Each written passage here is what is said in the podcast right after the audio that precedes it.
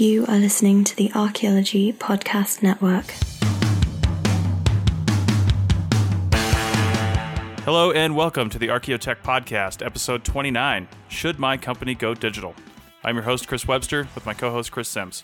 On today's show, we answer a question that I thought was already answered or had a different answer than I was expecting. So let's get to it.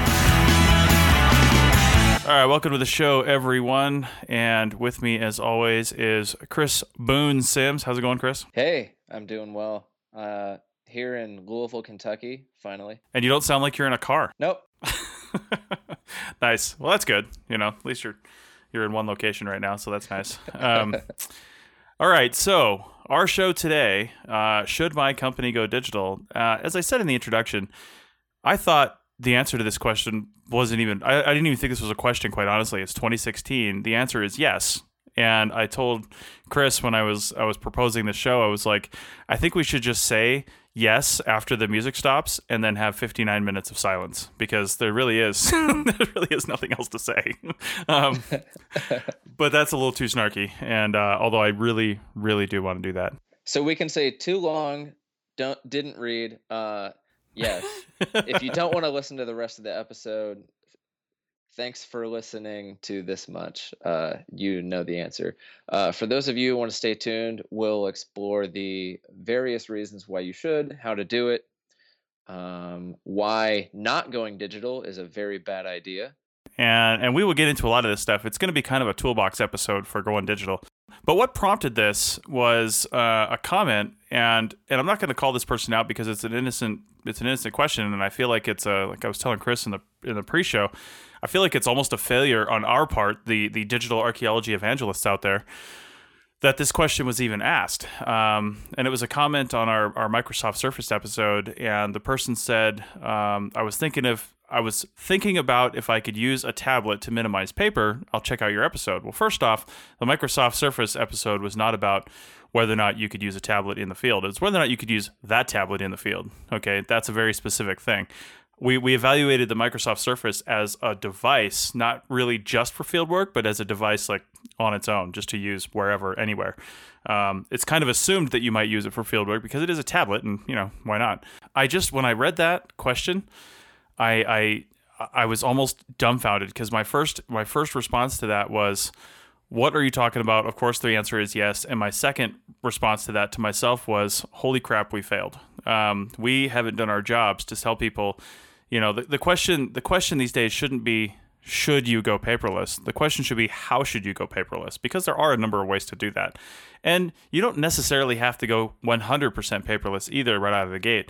You can, we'll we'll talk about how to do that but you don't necessarily need to. So let's let's set the background just a little bit because apparently there are people that are listening to this for the first time and they haven't heard our pitches before.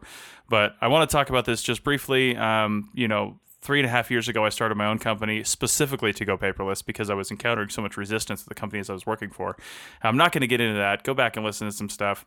But I'm going to throw it over to Chris because Chris, correct me if I'm wrong, but when you came to work for DigTech back in uh, what was that October? Uh, you know, we were on a big project, a big survey.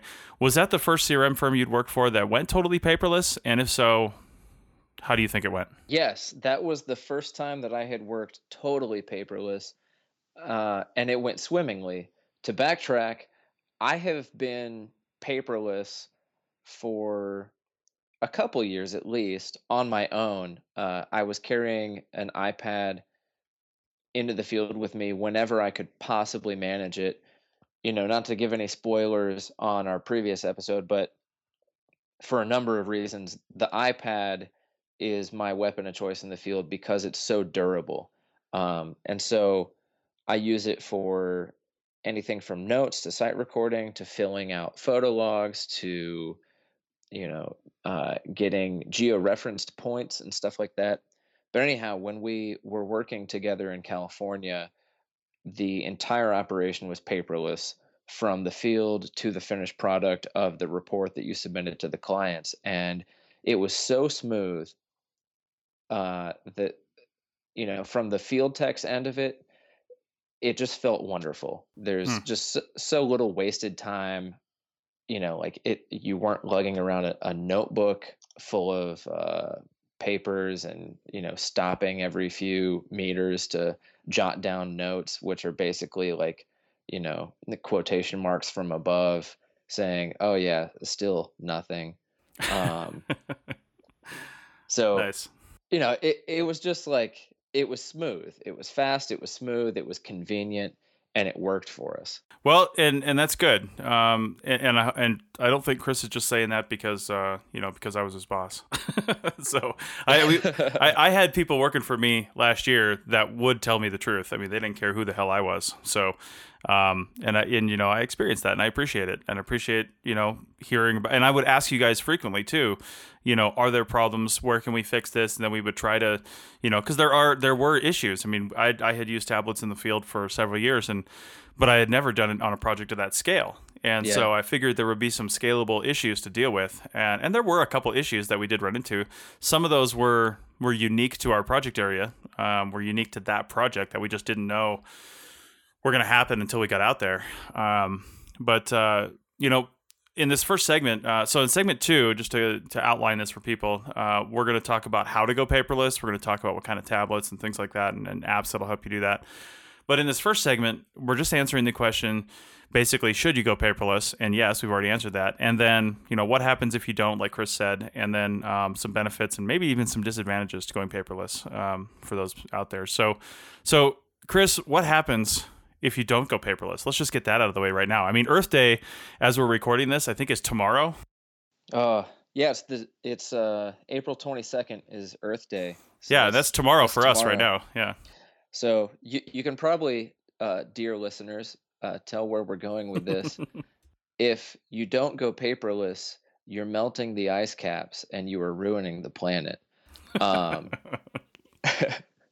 No, but in all seriousness, uh, it, it's a waste of resources to not go paperless, and there there are all sorts of counter arguments against uh, against that, saying, "Oh, well, what about server space? You know, the energy required to power servers. You know, eventually, all of our electricity will be on a renewable grid, and it will be more efficient than anything we've ever seen in the past. Mm-hmm. Uh, currently, the model of carrying around notebooks full of paper." That will then sit in a banker's box in a warehouse is just all sorts of it's wrong on all sorts of levels. Yeah. You know, it's it's a waste of resources, it's a waste of energy, it's a waste of time, money. You're wasting the client's money, the taxpayer's money, your own company's money.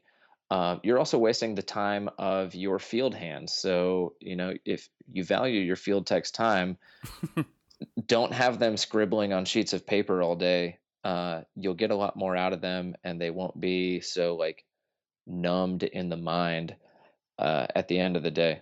I'm glad you changed to field techs because you said field hands before that. That's a very different. Uh, has a very different connotation to it.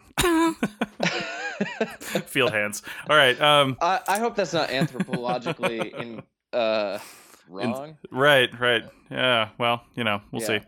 We'll see if but we get any then, comments you know, then you're looking at, you know, okay, so what do we do after our field work is done? You know, it, whether you're paperless or not, you're looking at storing and archiving all of the stuff that you've recorded in the field. And numerous states in the United States are running out of space to curate all of the stuff that you give them. And a lot of that stuff is paper. Watch Bill Rathje's um, segments on garbology, the mm-hmm. the project that he does in Arizona, and he has said numerous numerous times that paper is the number one waste that Americans deal with, and if they can minimize waste, then we can drastically change the way that we handle waste disposal and also the land space that we're using for landfills and waste disposal. So if we're then to apply all of this back to anthropology and be um, this is just my philosophical point of view responsible anthropologists mm-hmm. then we we need to be practicing this and i think that anthropology is by nature an activist field of science and so you know we need to be actively minimizing our impact on the planet and actively working to use our resources more responsibly because you know after all that's what we study is how humans use resources so you know, let's turn it around and do it on ourselves. Um, anyhow, rant over. well, you know, and to speak to the environmentalist uh, aspect of this a little bit, just to give you some statistics, which I've been compiling because I'm giving a paper tomorrow, um, tomorrow our time, at the uh, Nevada Archaeological. Oh, I didn't realize this was actually Earth Day. Wow, I need to change my presentation a little bit because part of my paper that I'm giving at the Nevada Archaeological Association meeting in Ely, Nevada tomorrow is about um, you know the benefits of going paperless and, and what that can save you. Um, now, last year, DigTech did 45,000 acres worth of survey, and we recorded on those two projects. Yes, only two projects in 45,000 acres. Welcome to the West. Um, we recorded over 300 sites, uh, over 2,000 isolates, and took over 1,500 photographs. Now, calculating that out using the California DPR site record system and all the different sheets of paper they have. There's usually two artifacts per page or two photos per page. You know, we got artifact record, an archaeology record, a primary record, and then all sorts of other forms as necessary. I've I've done some rough calculations on how many individual pieces of paper that would be, um, and it came out to just over six thousand sheets of paper for those two projects. So now that's keeping in mind that this stuff is almost always printed uh, single sided, and and honestly, that could be doubled for a lot of companies because when I say 6,000 sheets of paper in the field, that probably would have been realistically around two, 2,500 to 3,000 sheets of paper because a lot of people will write really small and do that stuff. But when you when you go into the office and then you type that up, a lot of companies will then print all that out for storage. You don't actually have to send it in to the agencies as hard copies in most cases. They'll take PDFs, but a lot of these companies will print that stuff out and they will um, store that stuff on their own in hard copy format. So your 6,000 sheets of paper could easily be seven, eight, 9,000 sheets of paper for basically a field season, uh, you know, out here in the West, if you record two to 300 sites. So, I mean, that's, that's a mind boggling amount of paper and the storage as well. And then copiers and, and, you know, the ink and the toner and all that stuff. I mean, it's just, uh, I, I can't even imagine it. I just, I simply can't even imagine it. And that's what everybody is doing literally right now. You know, there's probably people printing as they're listening to this. They're standing at the copy machine with their headphones on, and hopefully they're just shaking their head and making copies. That's all they're doing. And then another point on what happens when you don't go digital is aside from the efficiency uh, in your labor costs and the environmental aspects, uh, on a scientific level, if, if we're talking about like positivist theory on science, like our goals in archaeology as scientists are to become more precise, more efficient, more accurate in what we do. And this also justifies the cost to clients, investors, taxpayers, etc. And so if we are going to move digitally, there are ways to do this to achieve more precision, accuracy, and efficiency. And if we can succeed in all of this, then I think it will be incredibly successful for archaeology in mm-hmm. justifying mm-hmm. our furthered existence to all of these stakeholders when right now we're looking at a market that is year after year the fiscal budgets are being slashed violently against anthropology and especially archaeology and you know for numerous reasons. So i think it's it's a good uh, self-defense strategy to go digital. And and that's that's completely right. Uh, i mean other companies other industries have already gone digital you know they've they're already doing this. And uh, it's just we, we almost look silly by not doing it. So Let's talk about uh, in the remaining minutes of this segment. Let's talk about some of the benefits and then possibly some disadvantages of going digital. So, um, one of the benefits, definitely, uh, aside from what we've already mentioned with the you know saving on paper and things like that, data security. Um, you know these tablets we used uh, ipad minis and i was transitioning not all of them were like this but i was, transitioning to the ipad mini 4s and they all have fingerprint sensors so you can save up to i, th- I want to say five fingerprints in there which is usually enough for a crew. You can get your whole crew on there. And it's easy enough to you know take one out and put another one in things like that. So you can do that and then it's also got you know a key code entry as well. Um, you can use one or the other. And the app that we were using which we'll talk about later also had um, fingerprint security, so I could turn that on for the app itself. So even if somebody got into the to the machine, they'd have to use fingerprint security to get into the app, which means the data inside was encrypted. So if they got to the data in some other way, it would be encrypted. Um, and it was I, I, can't remember the encryption on the app that we used, but it's pretty high. So that's pretty safe. Um, if you leave your tablet at the, you know, at the gas station in the morning or something like that, there's little chance somebody's going to get in there. Uh, in fact, the chance is so small it's practically zero that somebody's going to get in there and see your stuff. Whereas if you leave your clipboard, which I've seen done, and I know we all have seen it done, you leave your clipboard outside or, or somewhere at a picnic table or something like that at a gas station, and all your information's in there, all your UTM's, your sites, everything, it's all in there, and uh, for anyone to see. So that's not very secure at all. Um, and then efficiency, you know, we've touched on that with with using it in the field. E- efficiency is uh, efficiency is a really big one. Um, if you do it right, if you don't do it right, it can slow you down a little bit. But that's just a learning curve sort of issue that we'll get to later. But with you know, these things can be way more efficient because uh, you know you don't have to you don't have to, I mean, I've been on pro- plenty of projects where, you know, you have special inventory forms and things like that.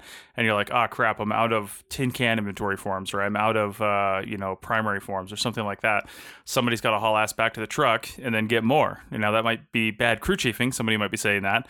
You should always check and make sure you have enough. But it happens. It happens that you just don't have enough. So, you know, that's one of the efficiency aspects. And then also, you know, if you get pretty decent at typing on that, and, and most people did, uh, you're creating a product in the field that is not shorthand, that is not, um, you know, simple. It's uh, it's it's it's something that you can. Uh, you're creating a finished product in the field. That's what I told my my people, and that was you know learn how to write complete sentences and not shorthand and things like that, so you can do that. So. Um, Chris, I don't know how much you used it, but do you want to speak to the uh, to the resources that we had on there? I don't know if you ever actually delved into those. We didn't have a project where we had to really dig into that stuff too much, but it was nice not having to carry a binder around with all the historical and prehistoric data.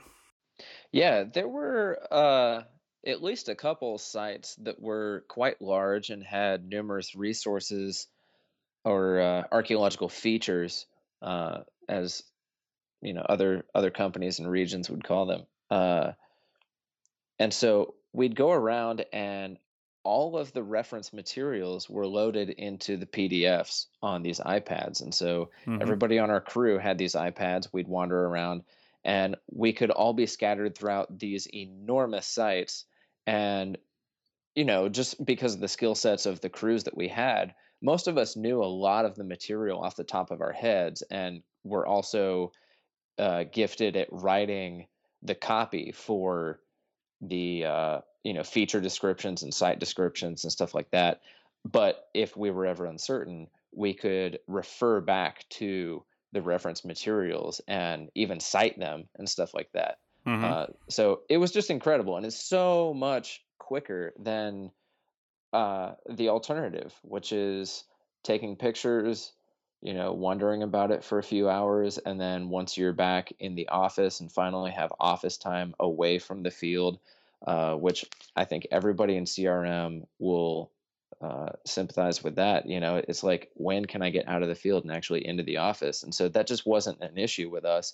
We were able to do all of that stuff on the fly in the field. And, uh, you know, sometimes we would even use our drive time back to uh, you know, the headquarters at the end of the day, you know, we'd be all putzing around on the iPads, figuring out any of the the missing points, and then no work outside of work. That was pretty awesome. Yeah, and there was only a couple of us that that did a, a, few things outside of work, which was basically just uploading the tablets and filling out the master forms that we had with all the data, and then you know figuring out our survey for the next day. But that's that's kind of typical. You can't really get around figuring out your survey for the next day the smart crew chief will do that before or after work the previous day or before work the next day so you're not taking up eight people's time trying to figure out where you're going to survey. But no ipad's going to fix that. Um, but yeah you're right you're right. There was we just didn't have a lot of work for our crew chiefs to do at the end of the day because you know at least with the site data that we collected because there just wasn't any. It was done. Um, and you know we're we're we're almost out of time here. I think we're going to take a break real quick and then talk about real quick on the other side of the break some of the disadvantages to going digital. Um, you'll find that there are not really disadvantages, spoiler alert. But anyway, we're going to talk about that and then we'll talk also about exactly how to go paperless. We'll answer that question for you. All right, back in a minute. All these things we make no apology for the study of archaeology. But we don't do dinosaurs. Did aliens build Stonehenge? Did the Easter Island statues walk? Did the Vikings colonize Midwest America? What does mainstream archaeology have to say about all of this? Listen to the Archaeological Fantasies podcast and learn about popular archaeological mysteries. Hoax or fact? Learn to tell the difference with Dr. Kenneth Feder and co host Sarah of the ArchyFantasies blog. Check out the show on iTunes and Stitcher Radio and at www.archaeologypodcastnetwork.com forward slash ArchyFantasies and get ready to think critically. Let's get back to the show. Funny beady blokes you will see are a staple of archaeology. And we're back. And in this segment, we're going to talk about some of the disadvantages to going digital or paperless in archaeology. And the first one that we're going to talk about is the learning curve involved. And so uh, this really impacts everybody from the field tech to the crew chief, project manager, and people in the office as well. Uh, it and that can all be overcome quite easily. And I'd say the the biggest counter argument to that is that you're going to face a learning curve and you're going to face investments in training no matter what method you use. And that's already visible in the traditional methods in field archaeology that we use now. But that's just one of those things that you take as you know an externality as a business manager and so you expect that once you have successfully trained one of your field techs or anybody else in your company to use new technology that they will be a good worker and that that will pay off for you so you know i mean it's just six one hand half dozen the other you mm-hmm. know what do you want to do yeah, and one thing I always think about, especially with the iPad, um, I'm a big fan of the iPads, and we'll talk about why in a, in a few minutes. But I, I, remember seeing something, and I wish I could cite this, um, but I don't remember where it was. But there was a, a, probably missionaries would be my guess, but there was a group of people that that went down, and I, I want to say it was down somewhere in South America, and they they had these iPads and they put a couple apps on there and they had them um, somehow connected to the internet as well. I don't know if they were cell enabled and they was working down in that area, but anyway, they left these down there. They were unlocked. They were just you know tap and, and there was no instructions, nothing nothing on there, ready to go. This has been done with computer terminals, by the way, in uh, in places where people have never seen a computer before in their lives. But they left it in one of these villages, these couple iPads, and these kids just picked them up. And within minutes, they had figured out how to open apps and they were playing with the apps and figuring them out. And they were simple games and things like that, educational things. And, and they were just, they picked it up and they figured it out. They knew how to get out of the apps.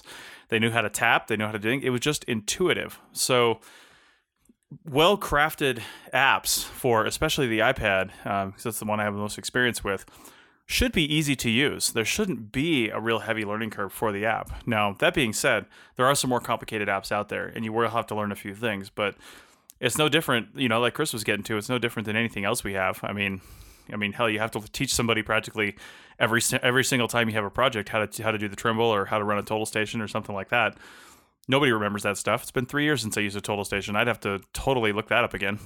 right. And I mean, how many people need to be taught how to use a compass or taught how to look at a map? And, yeah. you know, the, these are things that, if anything, they're easier to teach mm-hmm. on a tablet. Yeah, for sure. And, and, you know, that's, one of the efficiency things we forgot to mention all our field maps were also on the tablet that you could draw on. You know we didn't have to print new 11 by 17 maps for everybody every day and you know they didn't get destroyed because you're getting all sweaty and it's in your pocket. Um, anyway i just had to mention that because having the maps on there was to me one of the one of the biggest advantages. Um, but anyway some of the other uh, so so the learning curve not really a disadvantage because i think most people you know of all ages can really figure some of this stuff out um, if they just give it a little bit of time. Um, so some of the other disadvantages, and I'm going to lump these all in together, are heat, cold, and battery.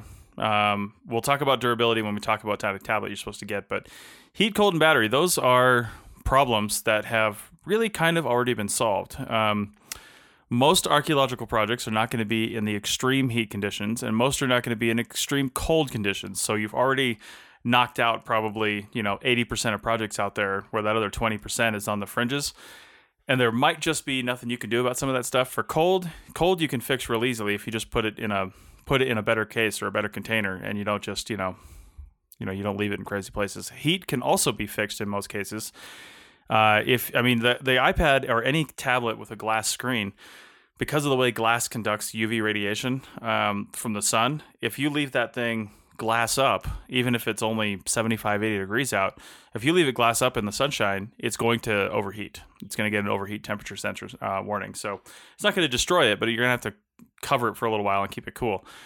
And some of the crew members realized that out in the field where some of our tablets did overheat because when they were typing, they were in a situation, in a position where the sun was just shining right on it. And not only does that reduce your visibility on the screen, you know, I always shade it with my own body and my hat. Um, but that will overheat the tablet pretty quickly. So, but it's just a procedure thing. And again, that goes back to learning curve. You know, those are some of the disadvantages. Um, I think we've shown that they're not actually disadvantages. They're just things that need to be overcome. Um, you know, I, I can't honestly think of a single disadvantage to going paperless, um, a single disadvantage to using a tablet. Um, it's just, it's just different. It's different. And in a lot of cases it's better. It's better for the environment. It's better for your project. It's better for the budget. It's better for your clients. It's better for everybody. Um, it's better for your field techs. I mean i'd rather they carried extra water than a five pound binder full of paperwork you know for with all their references in it. I'd rather they did that than have to worry about um, you know uh, carrying that kind of stuff. So you know one tablet super easy. So yeah well and also like uh, there is one argument against using tablets, which is like, oh, well, what if it fails? But like a well integrated crew that is paperless and digital, they'll be able to work around that just as easily as if, you know, someone's notebook got wet or like Mhm. someone dumped a bunch of mud on it or something like that. You know, like we all adapt. We're all we're all familiar with the mantra be flexible out in the field and this is just another example of that you know like Mhm. if we're a well integrated digital team out in the field we have ways to work around it just like you touched on uh, just a minute ago with you know like don't don't leave the glass up to the sun and you know shield it as much as you can Mhm. insulate it if it's cold also insulate it if it's too hot and also you know i mean there's tolerances you know sometimes maybe your your field crew doesn't need to be out in uh, some of these situations. Yeah, maybe if the tablet can't handle it, you should probably not have your people out there either. and you know, anybody that's had one of those metal forestry supply um, clipboards, or you can get them at you know Staples and things like that too. I mean, I've got one of those, and I'll tell you what, I already when I set that clipboard down, um, or when I used to, I haven't used it in years, but when I set it down, I already set it in the shade because my God, will that thing get hot? I mean, you'll Yeah. you'll pick it up and it'll just burn your hands. So You could absolutely cook an egg on that thing. Absolutely. Yeah. So, I mean, it would be an aluminum tinged sort of egg, but you know, hey, we're used to that. Um, Yeah. so, so that, so let's talk about durability. Um, you know, because the first thing when you're going paperless is you have to choose what kind of tablet to buy. And first off, I would say not all tablets are the same, obviously, and possibly not even you probably can't even buy one tablet to do everything you need to do um, especially if you're doing a lot of excavation. Maybe you're doing shovel testing maybe you're doing some testing maybe you're just doing survey. There will be actually different tablets that are better suited. Now um, when i was on my first project last year we had actually a couple ipad minis and we had a couple full-size ipad airs. Uh, we had an ipad air 1 and an ipad air 2 out there and I started out on the iPad Air 1, and my other crew chief started out on the iPad Air 2. And so those are full size 10 inch tablets. He liked it. He loved his. Um, I couldn't stand it. Uh, I, you know, I, I actually thought I was going to like it better because of the screen real estate, but really we're dealing with a lot of text and just typing.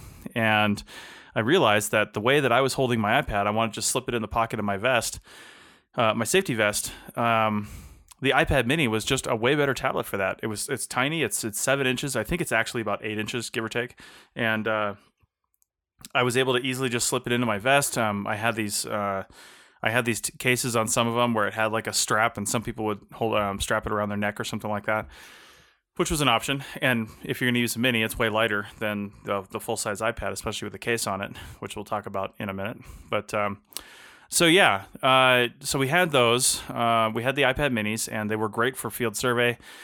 great for site recording and all that. Um, I have started thinking that an iPad Pro or even a Microsoft Surface Pro, um, refer back to episode 28 uh, for our, our review of that. But something like that might be better for a lot of sketching heavy um, responsibilities, like excavation, where you're sketching, you're you're opening, you're closing, um, you know, overview shots, you're open, you're sketching profiles and things like that. A larger device with a pen or some sort of stylus would be way easier um, to do that on. Not impossible on a mini or even a regular iPad, but the Pro or the Surface Pro 4 would probably be a better device for that. Um, so durability. Now we had we had by the by the end of the field season, we had eight tablets in the field. And um, Chris, how many of those did we break? Well, first off, we had eight iPad Minis, and we had one. We had two Trimbles. Um, what got broken on that project? oh well, this is going to make everybody in CRM cringe. Uh, the Trimble got broken. Exactly. We had, we had eight iPad Minis that were out, and you know, like we weren't exactly uh, we weren't reckless with them, but we also weren't overly cautious with them because we knew that uh, you know it wouldn't be a catastrophic loss if one of them got busted, mm-hmm. and they mm-hmm. were all being carried around in life-proof cases, uh, which handled the high Mojave Desert uh, very well, uh, mm-hmm. you know, remarkably. Uh, but the Trimble, all it took was, you know, one, one, stumble. Fall, one stumble and it fell what like three feet to the ground and yeah. happened to land on an angular rock and it busted the screen. Yep. I dropped my iPad Mini uh, probably every day I was out there because of where I, I stuck it in my vest. yeah. Yeah. so I mean, we beat the hell out of these iPad Minis and yeah. they held up like champs. Well, and and at the end of the project, I let everybody keep their iPads, or I or I redistributed them, and I, I wiped them out and I redistributed them. I mean, has yours? Have you had any problems with yours? I mean, it's it's April now, four months later, five months later. Absolutely not, and in fact, it's replaced my uh, my very old MacBook Pro uh, as my preferred you know computer, and this is just an iPad Mini. So nice. I'll be I'll be looking forward to replacing my MacBook Pro in the next week or 2 Mm-hmm with, with another MacBook Pro. Yeah, yeah. Okay. Well, some of the other things you need to consider when choosing a tablet um, are weight, and again, the iPad Mini is a good one for that. Um, now, I am a Mac person, but I have used the Samsung Galaxy line of tablets as well, the 10.1 inch and also the 7 inch um, Galaxy tablets. And I gotta say, they are on par with the iPad. So if you're in the Android ecosystem, get one of those because they're they're glass tablets with metal backs, just like the iPads. Um, they've got just as good a processors, just as good a screen resolution. Um, they've even got a couple extra features, like they already have a stylus like built in. That that's really nice and actually very handy. I'm just not in the Mac ecos or the the Android e- ecosystem, so I don't want to use those. But you know, people think, oh, if I go Android, it's automatically going to be cheaper. But I'll tell you what, those Samsung Galaxy line of tablets are on par with iPads, if not more expensive sometimes, uh, depending on where you buy them. So Apple controls the price of their devices. Samsung does not. So you have to shop around for a good deal on those. Yeah, but, but like yeah. you said with the ecosystem, you've got to think about how well it will integrate with, you know, everything else you're doing in your right. life. And so that's really the main reason why I stick with iPads, iPhones, and MacBooks is just because everything else I've been doing for the better part of the past decade is all in that ecosystem. Mm-hmm. Well, and, and one of the other problems with Android that we we've harped on before is if you buy a cheaper device, that device is going to come with the automatic inability to upgrade to, you know, a couple different operating systems steps up. They just know that it's cheap enough, you're going to buy another one, right? I'm pretty sure that's why they do that. Because if you buy a cheap device, and the operating system upgrades and then it upgrades again the next year, you might be done at that point, uh, and not be able to upgrade the operating system. Now you might be saying, okay, big deal. Um, I can still use the app that I'm using, right? Not necessarily, because the app is going to upgrade for the current operating system if they're supporting their app, and it might stop working. It happens with uh, it happens with iOS stuff too. If you don't upgrade your operating system, um, your app might stop working. So uh, because yeah. the apps will the apps will update automatically unless your device is always offline, it's never connected to the internet, then you're fine. Then then as long as your tablet doesn't break, you'll be okay. But uh, that's highly unrealistic. Most people are going to let their tablet go online every once in a while, and the app is probably going to update automatically unless you shut all that stuff off. So. Um, so, and, and, you know, the other thing with the Android line is um, just the wild west of tablets out there. Uh, I mean, you can get pretty much anything, and you don't even know if the app that you want to get to record stuff on is even available for that tablet or is supported on that tablet, you know, or, or something like that. So another reason I stick with Apple because they upgrade their devices uniformly. You know, they, they show a way higher percentage of people that upgrade their device to the most current operating system than Android users, um, simply because they might not be able to on Android. So, um, from an app developer standpoint, it's really it's really great for people to go Apple because you know that your app is going to constantly be running, you know, perfectly on that device or as, as perfectly as it can. So, um, yeah, it's not just about materialism and social status. Like there actually is a, a practical reason behind yeah why we stick with the iOS. Indeed, indeed. Um, so let's talk about uh, weight a little bit. Um, you know, we had a, a, pretty rugged, durable case on there. Um, the iPad Mini is pretty light to begin with, but um, with that case, uh, I want to say it was probably still um, under a pound and a half. Probably, it was still pretty light. I mean, you didn't yeah. find it when you were recording and had it in your hand. Uh, you were you weren't like hanging it or had in your pack. Like you're recording a big site or something like that. There was no fatigue, not like with the Trimble or anything like that. No, absolutely not. And in fact, um, uh, like Webby had mentioned a few minutes ago, that he gave all of his crew uh, these iPad minis after we used them. When I was done, I replaced the LifeProof case with an OtterBox. Uh, I think it's called the Defender series. It's whatever the oh, yeah. most robust series is, just because I actually prefer something a little chunkier and heavier because mm-hmm. it I'm not worried I'm going to drop it. You know, not n- not that anything's going to happen to it if I do drop it. It's just right. you know a hassle to drop things constantly. So um, I like it just because it's it's chunkier, it's a little heavier, uh, it's easier to like get a good grip on it. Um, the LifeProof case held up wonderfully, but I just happen to be a big fan of OtterBox cases, so well, uh, and, that's what I switched to. And, and honestly, so the weight yeah. never bothers me.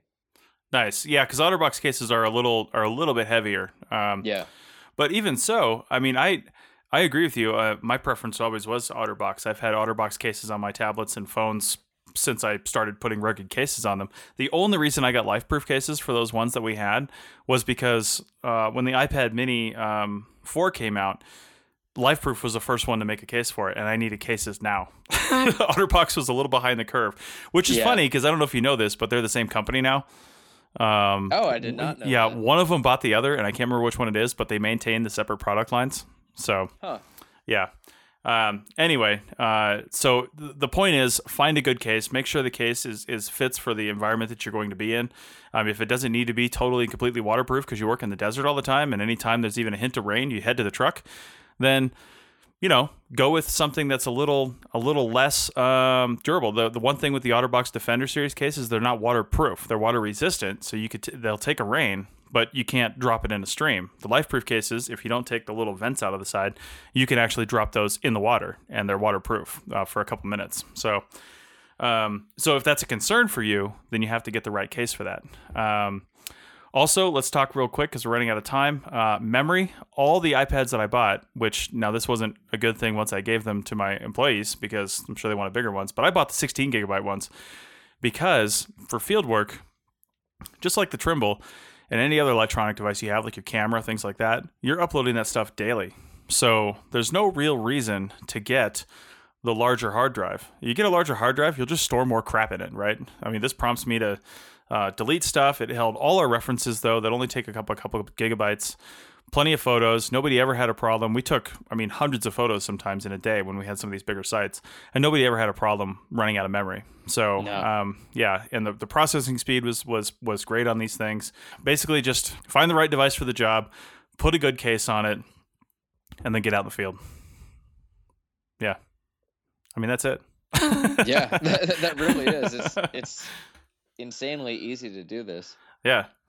Now, I, I will mention we're, we're I'm going to mention one app that's going to help out um, in the app of the day segment, and um, I would say I would say go back and look at some of our other podcasts. Um, maybe type in the stuff in the search fields on our on our website, archaeologypodcastnetwork.com forward slash archaeotech. Because some of the apps that we use, we don't have time to really go into them because we have talked about them before. But the app I used for um, for my field forms, which you can adapt to any form that you could ever possibly imagine, is called Tap Forms. Um, and my company DigTech actually has a service where we'll create those forms for you. At when you look at the cost savings, it's a pretty reasonable price. Um, so contact me if you want to do that. But uh, also, we used pretty heavily an app called iAnnotate, which is basically a PDF reading app. Um, all our field maps were in there, and um, when I was crew chiefing, I would basically draw out all of our transects with the with the UTM numbers and everything, and then I would screenshot that. Was the easiest way to do it because we didn't have cell connectivity in most of those places. So I'd screenshot it and then airdrop it to the other tablets. Now AirDrop had its issues, but most of the time it worked just fine. So, um, and then the field techs could either open that up in another application or just as a photograph. If they opened it up in a program called Graphic, which we'll talk about, um, or iAnnotate, then they could actually annotate on there, so they knew which transect they were on and you know which one they had to do next. And and I think it's good for people to have uh, a solid concept of what the goals are for the day too.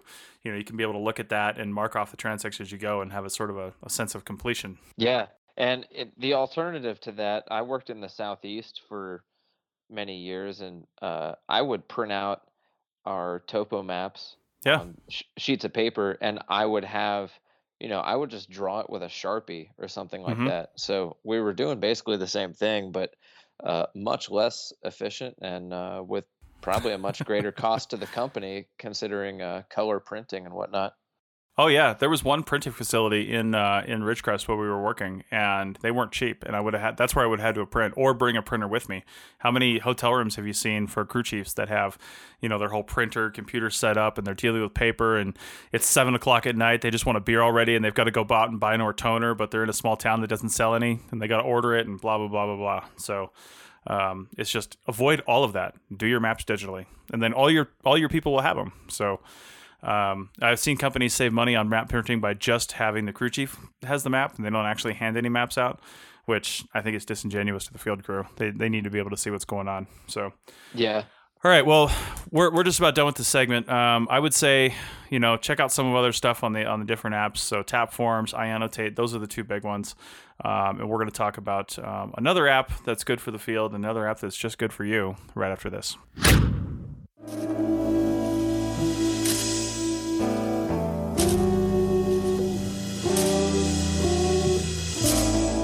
The CRM Archaeology Podcast brings together a panel of cultural resource management professionals to discuss the issues that really matter to the profession. Find out about networking strategies, job hunting, graduate programs, and much more. We'll often feature interviews with college professors, CRM business owners, and experts as well. Check out the show on iTunes, Stitcher Radio, and at www.archaeologypodcastnetwork.com forward slash CRM ARC podcast. Let's get back to the show.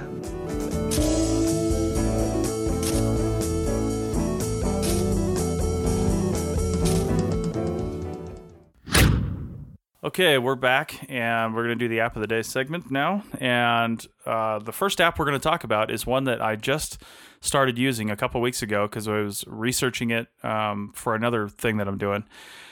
And it's called GPS Tracks. Um, you can find it on the Apple App Store. Um, I don't see on their website here anywhere where it's Android supported. So, yet again, we have a non Android supported app. Sorry about that. I actually just realized that. But anyway, um, so some particulars. This uh, this is for iPhone and iPad. Uh, for iPhone, it's 99 cents. I want to say for iPad, here, let me just click over. Um, oh, it's not going to tell me. So for iPad, I want to say it's 299. Um, now that's the base price of this application, and there are some add-ons that you can do. You can pay another 299 to um, basically unlock all the datums out there, like all the datums in the world. Uh, so I was able to switch mine to NAD83 because the default is WGS uh, 84. And obviously, WGS 84 doesn't work for most fieldwork applications. Um, so we're either NAD 83 or NAD 27. And I was able to do that.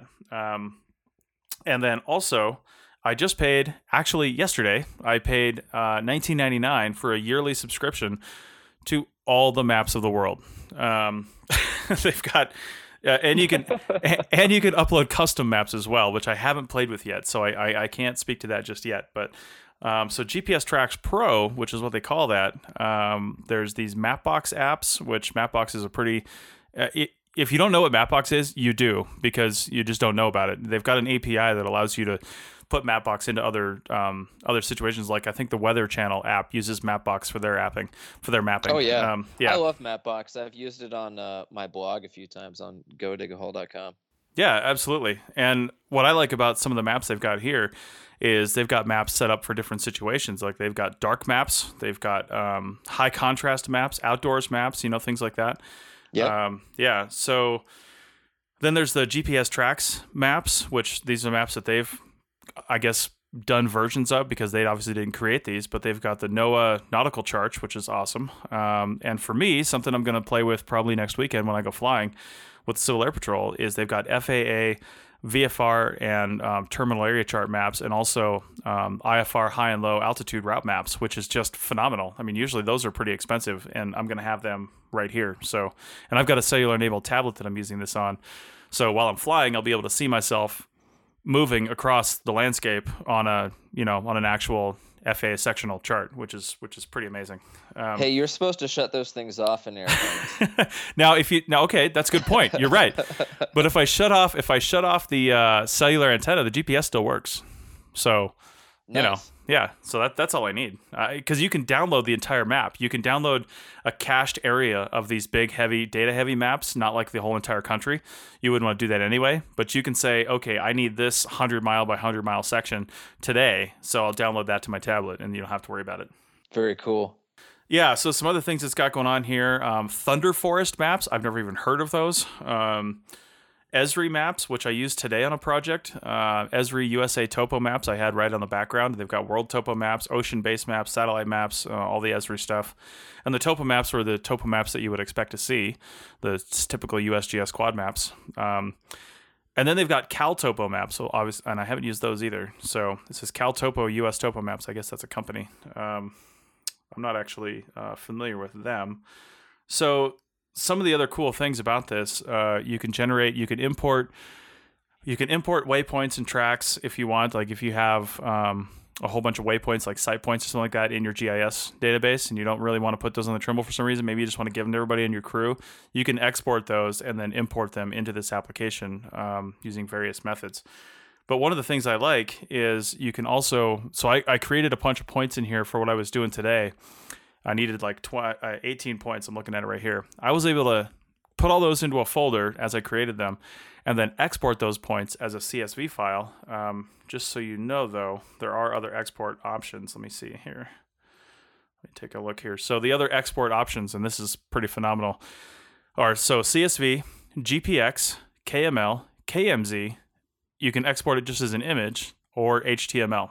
So that's pretty usable. I mean, you can read any one of those files with just about anything out there. Um, but the way I used it was uh, I exported those as a CSV file into Dropbox, and then I went into Dropbox on my tablet and opened that CSV file with tap forms. Now, when you import a file into tap forms in the cold, which means you're not importing it into a certain form, it will actually just create a form based on the file that you input imported. So, you know, all the, the headings were there. And what this exported was basically the name that I had given it, the UTMs, because you can choose UTM or degrees or however you want to do it.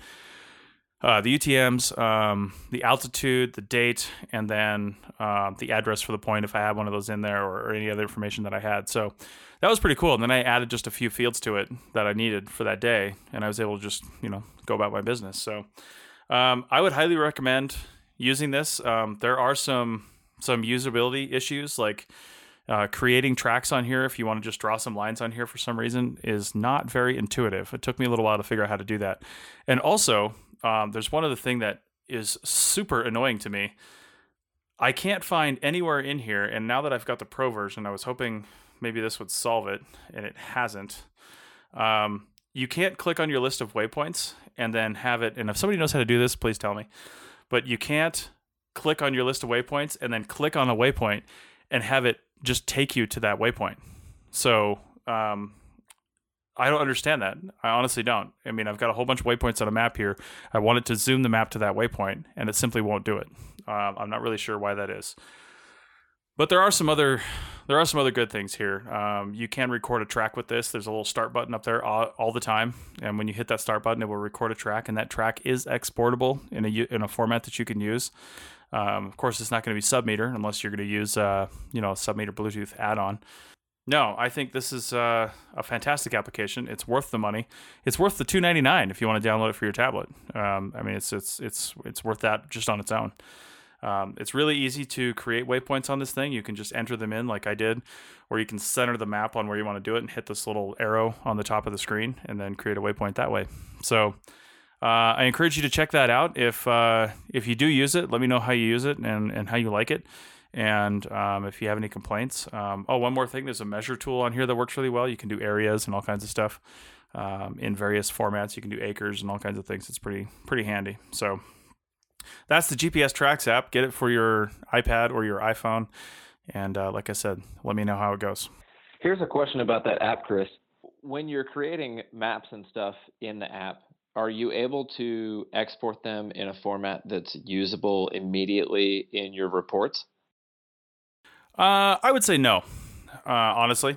Um, you can now. That being said, that's that's because you can't. You know, reports are going to take a lot of extra formatting. Now, I, I, will say though that what I have done is I've I've got all my points on here, and I have exported that, and then you know as an image, and then imported that into Graphic, uh, formerly called iDraw and I've got some templates set up in there because the the report that I'm producing for these are just cell tower reports. They actually don't want any GIS information, like they don't need shape files and all that stuff.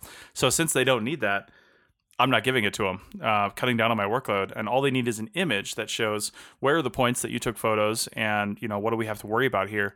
So I just export this into my template that I've already created for a map, which has my company information down on the bottom, the figure number, and then the quad map. And I just have to enter that information on there, and I'm good to go. So in that respect, yes, you can, but you will likely still have to do a little bit of touch up to it because you know maps always have a bunch of extra junk on them, legends and stuff like that. You'll have to create all that because it won't export that. Yeah, but that's not too bad. I mean, it'll suffice for a preliminary map to the client for like a, a quick update. Yeah, absolutely. Yeah, it, w- it would definitely work for that. Um, all right, so I think that's uh, that about covers GPS tracks. Like I said, go check it out.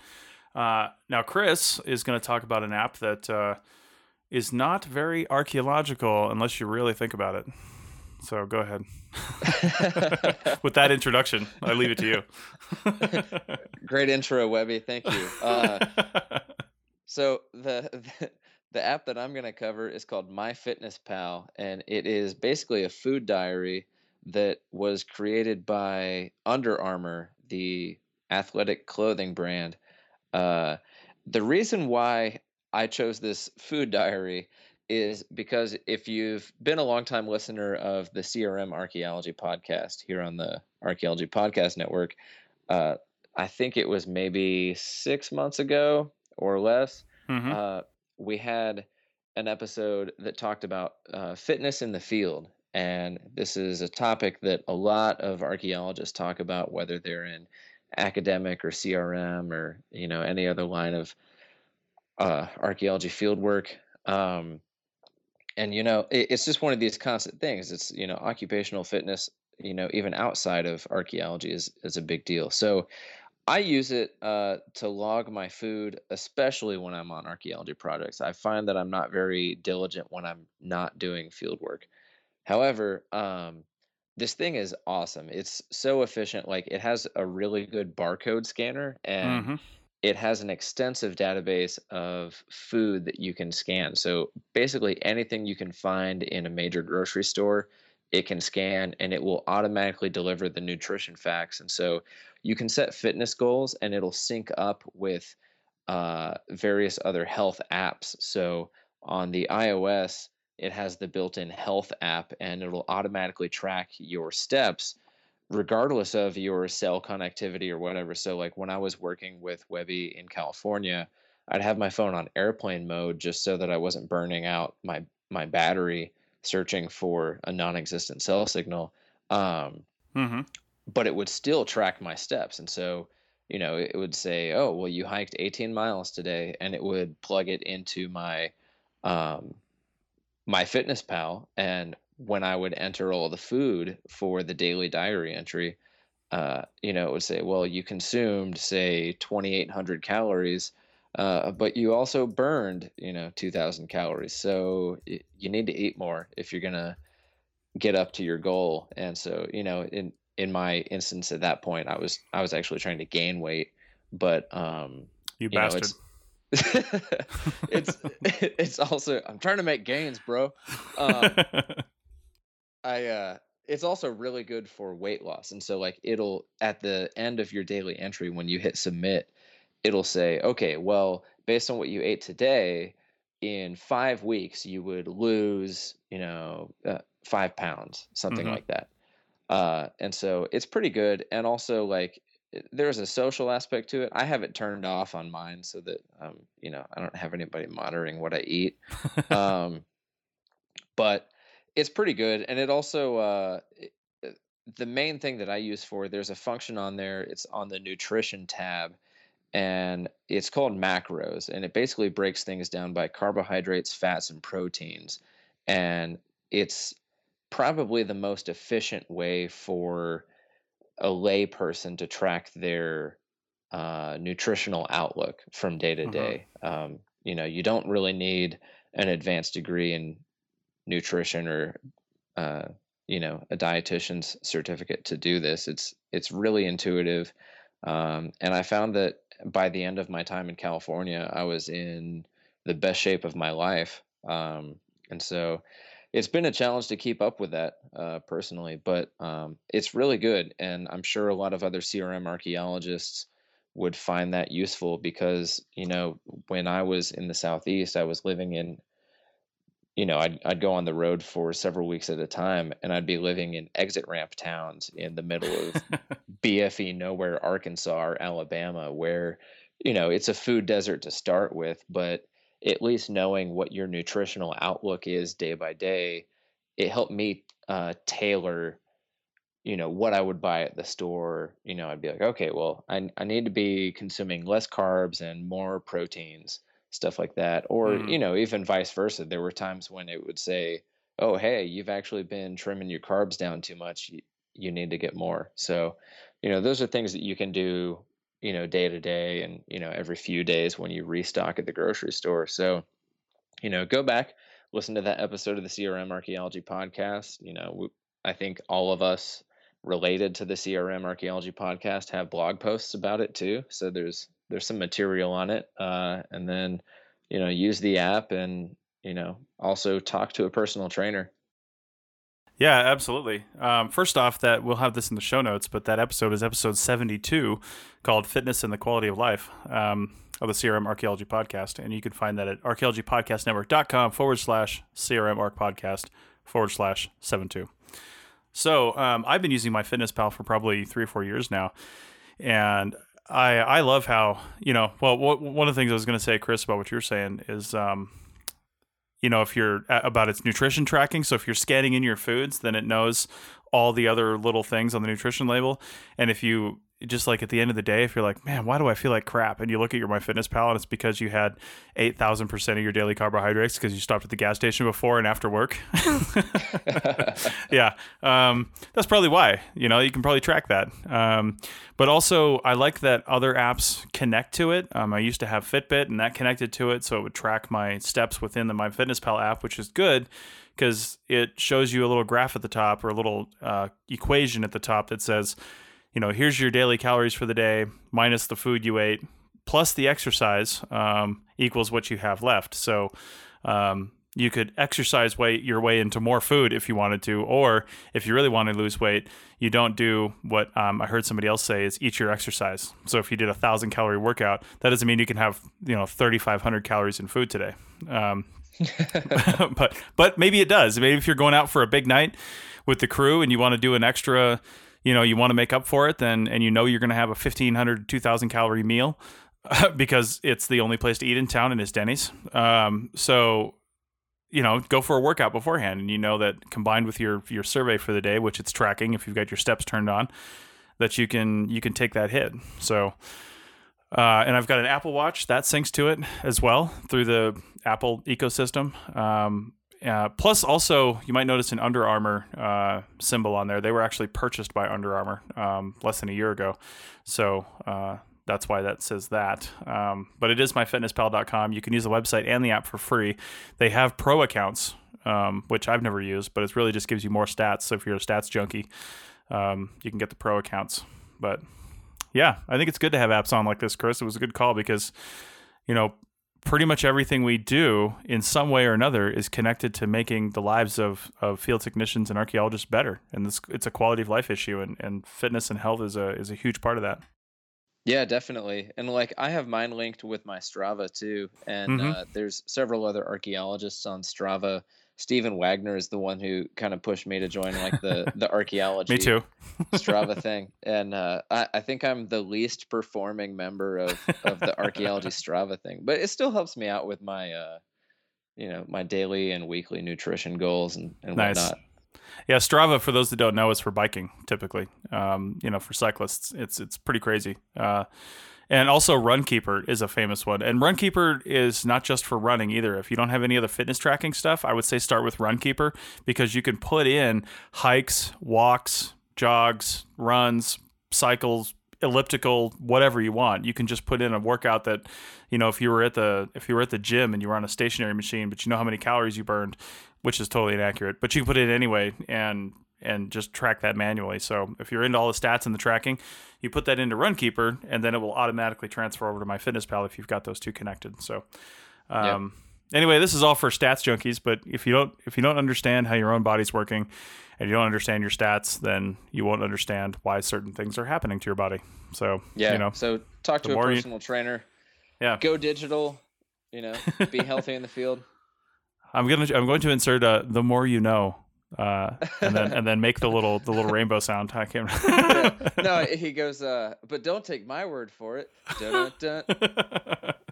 All right, man. We're gonna call it here. Uh, thanks for coming on, and uh, these are some good apps. And and if you seriously, if you have any questions about going digital, um, either of us are, are ready to answer questions on Facebook, or you know, send me an email uh, to the podcast, Chris at archaeologypodcastnetwork.com or Chris Webster at digtech-llc.com, and uh, we'll help you do that because everybody should be digital. It's not even a question.